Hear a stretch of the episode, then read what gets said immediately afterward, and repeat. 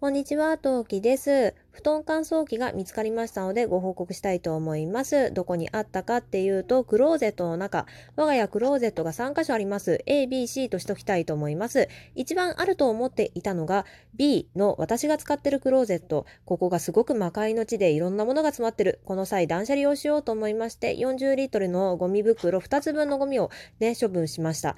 次あると思ったのが A のクローゼット。ここはね、布団とかそういったもの、衣類の用品とかが入っているクローゼットなんですけど、ここにはなかった。っていうことは C のパパが使ってるクローゼット。でもパパのものがやっぱり入ってるところはね、ちょっと探しづらいなと思って、恐る恐る、パパが帰ってきた時に、ねえねえ、布団乾燥機知らない？ずっと探してるんだけど、こことここにはなかったの？っていうふうに話したらね、パパが、ああ、そういえば見覚えあるかも、と言ってね、ごそごそ探し出したんですよ。